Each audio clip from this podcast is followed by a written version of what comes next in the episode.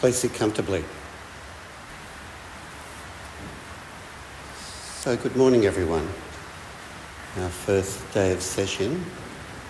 And for those of you who may be listening to this as a, as a podcast later on, um, we had very hot weather yesterday and this morning, and now we have this lovely rain cooling things down. And, um, and I enjoyed walking up through the rain to here to give the talk to the meditation hall um, very slowly and without an umbrella. it's really good just to feel the, the rain on the skin and, and absorb it. Another natural event that happened um, this morning, which I presume all of you saw, was the extraordinary dawn. You see the, the red dawn, blazing red dawn in the, in the east there over the horizon. I didn't see it until I came up to the veranda to take my shoes off and then turned around. And um, my first thought was, it's a bushfire coming through the, through the eucalyptus forest. It was so ablaze with red. And then, of course, I realised it was just the, um, the red of the, the dawn. But it, it's one of those vivid moments um, where there is just this moment with that red dawn, you know, and yet at the same time there's something timeless about it and you reflect on how many times the sun has arisen over that same landscape there, you know, for millions of years. You know? And, um, and who's witnessed it. Mm-hmm. And our culture has only been on this land for 200 years, which is minuscule really. And if you think of the the traditional people of this land who were the Worimi people who lived in the Port Stephens, Stroud, Gloucester, Barring, Barrington Tops area uh, that my great great great grandfather had the pleasure of living alongside with um, many years ago. Um, they've arguably been here for at least 10,000 years um, and maybe 40, 50,000 years. How many people have seen that same sun arising, you know, and, and, that beautiful glow of a new day? And it just brings us back to the ordinary wonder of existence, which is always here and it's always surrounding us, and which is us. And yet, often we, we're simply out of touch with it and we simply don't recognise it for what it is. We get caught up in pettiness and the mundaneness of our, our lives and don't witness it for what it is. And again, if you reflect, if you go out, you know, even more broadly, and you consider that we're on planet Earth, which is revolving around a sun, a little solar system, a little corner of the universe, and we're lucky enough to have water and all the other um, aspects that involved, you know, the cultivation of life. And here we are. Mm-hmm. It's like we're, we're in an oasis in a desert. Mm-hmm. And here we all are. And uh, we have this wondrous ability to, um, to live our lives and appreciate our existence. Um, but unfortunately, something happens and um, something clouds our mind through thoughts, abstractions, constructions in the mind. And then instead of seeing the sort of the universal wonder of everything, we just get caught up in often petty little details of our daily lives. You know, like gossiping about our neighbours, you know, and their sense of dress or whatever. You know, we're getting caught up in petty legalistic issues, you know, in life rather than just using common sense. And these become our preoccupations that we get narrowed down into and, and we forget about the red dawn. You know, we forget about the splashing of rain on our face or just walking down the street. And that lack of appreciation gets clouded over. And as Zen practice, particularly a, an intensive retreat like this, is a way of dropping out of that abstraction, that intellectualizing process and conceptual world, and dropping into this. It's simply what it is. Mm-hmm. In Buddhism, there's a teaching called the three marks of existence. And the three marks of existence are no self, you know, emptiness, that everything is empty of anything substantial, and that everything is impermanent, and that there's suffering in the world or dissatisfaction. And these three marks of existence always used to confuse me as a, uh, a Buddhist teaching until eventually I came across a book by um, Thich Nhat Hanh, which clarified it, and then it all made sense to me. But Thich Nhat Hanh, who's a very experienced Buddhist scholar, was, um, said actually in the, in the Buddhist scriptures there were two marks of existence. And the third one got added on later. So the two marks of existence is everything is empty of self and separation, and everything is impermanent. And then he said, probably, you know, the Buddhist teachers and monks added the third one as a mark of existence, like a fundamental aspect of existence, because they wanted people to recognize you are suffering. You are in a state of dissatisfaction, and we want to get that across really clearly right from the very start. Right? But what didn't make sense to me was that one of the other Buddhist teachings is the Four Noble Truths, and it says that there is, a, there is suffering, and there's a cause of suffering, and there's an end of suffering. Right? So, if there's an end of suffering, how come suffering is one of the marks of existence? Couldn't, couldn't work it out. But when you put it together, and it's clarified by um, Thich Nhat Hanh's wonderful teachings and scholarship as well, is that if you are not aligned, if you're not in touch with the emptiness of self, and if you're out of touch with the impermanence of life, well, as a consequence, you will suffer. Because you're trying to hold on to a separate identity and, and hold it up, and you're resisting the coming and going of life as it happens. So if you align yourself with those two marks of existence or those two aspects of reality, that everything is empty of self and everything is impermanent, then you don't suffer. At least not in the psychological sense of the word. You know, we're all human beings, we all experience pain and pleasure, and we all experience not just physical pain, we also experience emotional pain, you know, like grief and loss and things like that. But the suffering is, is what we add on to it. It shouldn't happen to me. Why, why me? Mm, all of that. But it's human to experience pain, even emotional pain. Um, but it's this added on egocentric kind of identification with it is what we would call suffering. So that's the nature of existence. It's hard to argue with, really. You know, everything is empty of a separate self. Everything is connected. Everything is interconnected. Nothing exists permanently alone, and everything is coming and going in the passing of time and space. Very hard to argue against. Uh-huh. It's just what we experience.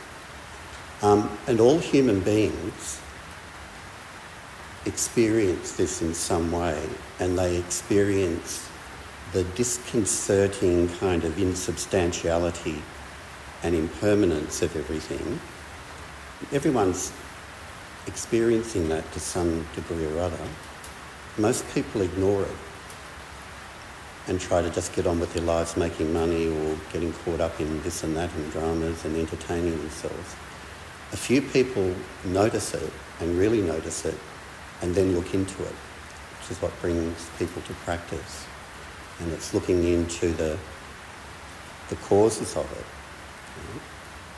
And the causes of it are grasping and aversion and grasping, having grasping in aversion a very um, abstract, constructed kind of way, um, which clouds the mind.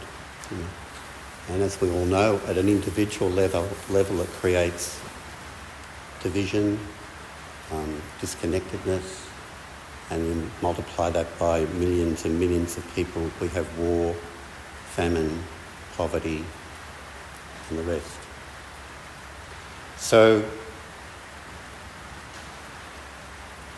when we do a sesshin here, and we're, you know, uh, so so uh, grateful to be in such a beautiful nature reserve like this, with the rain and the, all the elements and the birds and the animals.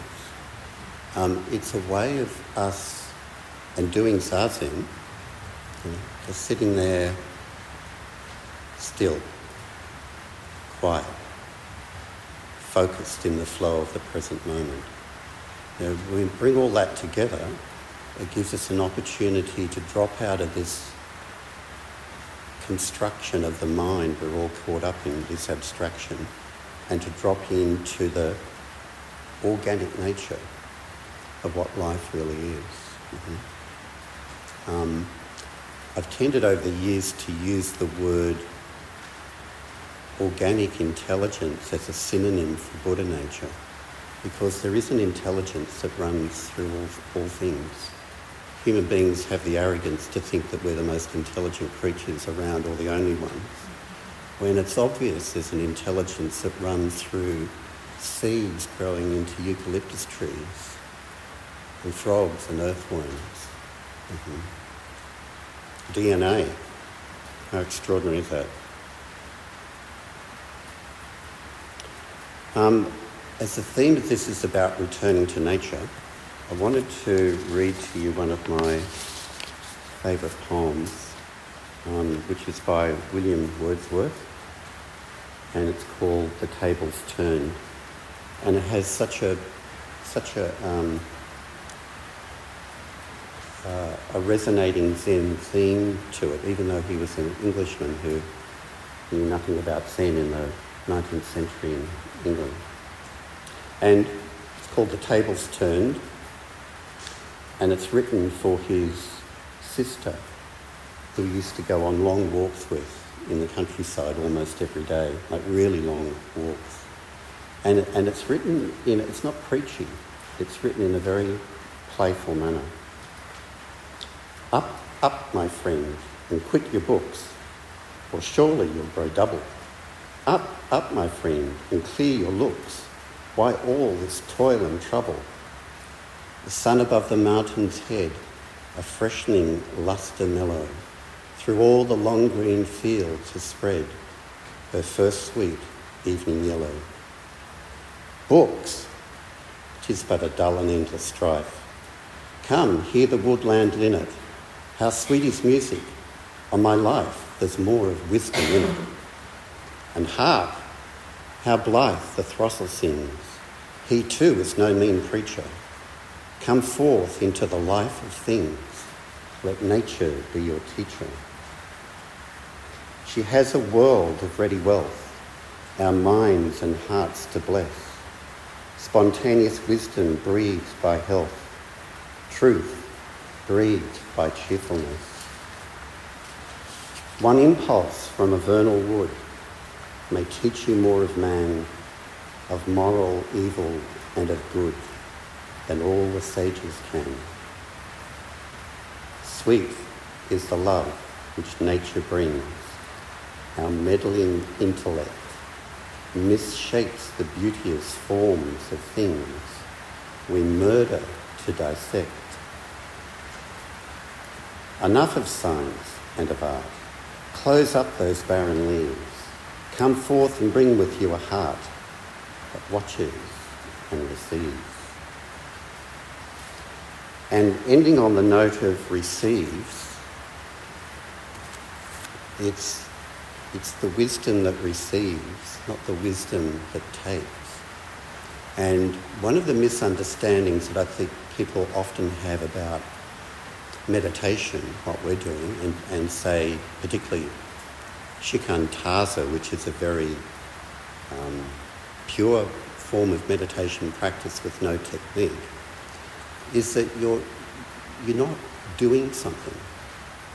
You're not doing something to get a result. That involves kind of going to a goal and projecting something onto yourself and onto life of where you've got to get to, you know, from stupid me to intelligent me or something like that, you know, um, unenlightened me to enlightened me. And really the whole point of shikantaza practice, all meditation really, is to just be receptive.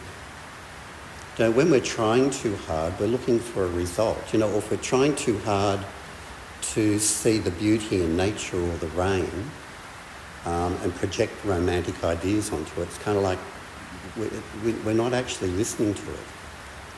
And so, really, the, the key to meditation is just be like a sponge. Just, you're just a sponge and you're absorbing what's coming in. But to be a sponge to absorb what's coming in, you've got to open your pores, you know, so it's open to receiving it. But it's not going out there to get something. Mm-hmm. It's, it's much, it's so much more simple than that, and it's so much more playful than that, and it's so much more easier than that. Just to sit there, let the rain come to you. That's all.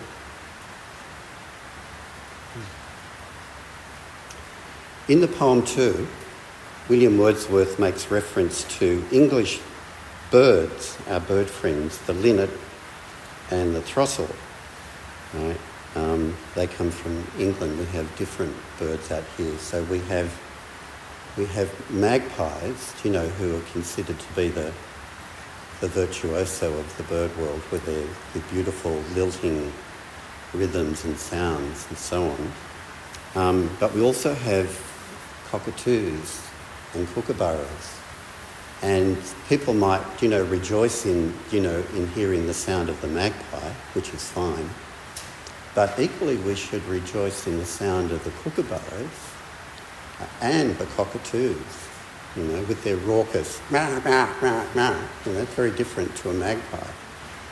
But um, cockatoos are kind of almost like, and this is me projecting onto them, but they're almost like comical creatures. I think one, one poet called them the um, something like the larrikins of the bush. Um, and um, they're kind of these big beefy guys with a lot of swagger, you know, and, and they got this raucous kind of laugh, and they're kind of like they're kind of like very Aussie, you know, kind of guys like sit down, mate, and have a have a drink with a beer, right? You know, kind of like that. But there's no high and low in the, in the way. We have magpies who can sing beautifully, and we have cockatoos, you know, and, and both have their own wisdom. So just as William Wordsworth wanted to listen to the wisdom of the linnets and the throstles, we can listen to the wisdom of the magpies and the kookaburras and the cockatoos. Right? They've all got their wisdom. other wisdom too, um, to make a link back to Aboriginal culture. I don't know whether they have any here, but there's a type of frog which is called the corroboree frog, which is very apt when you think of it, isn't it? They just sit around these pools and they make these sort of repetitious, you know, you know, croaking sound all night, like, like the sound of the sticks, you know, the didgeridoo and the sticks. So we have, in the evening, we have the corroboree of frogs as well.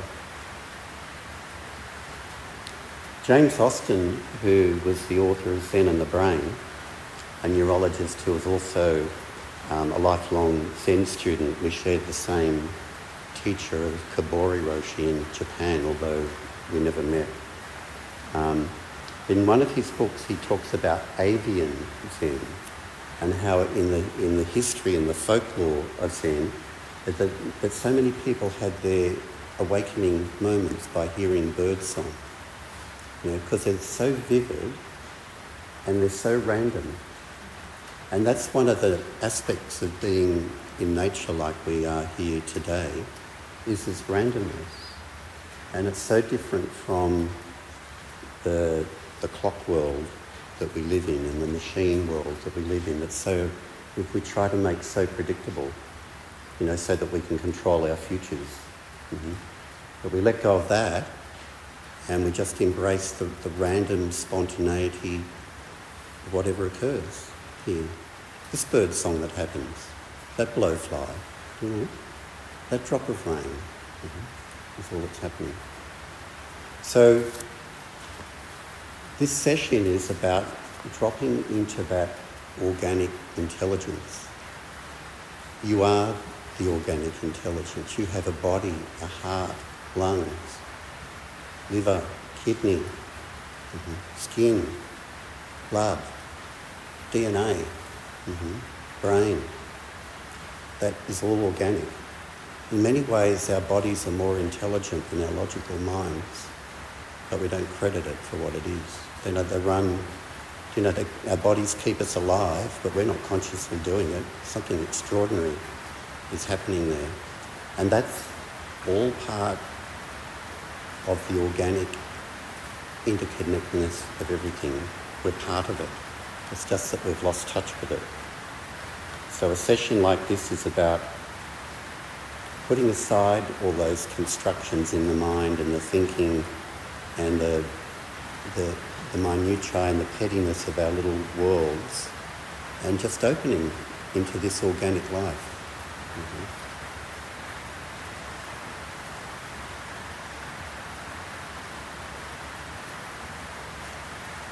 We're as transient as these raindrops. We're as vast as the sky. Mm-hmm. We fill the whole universe.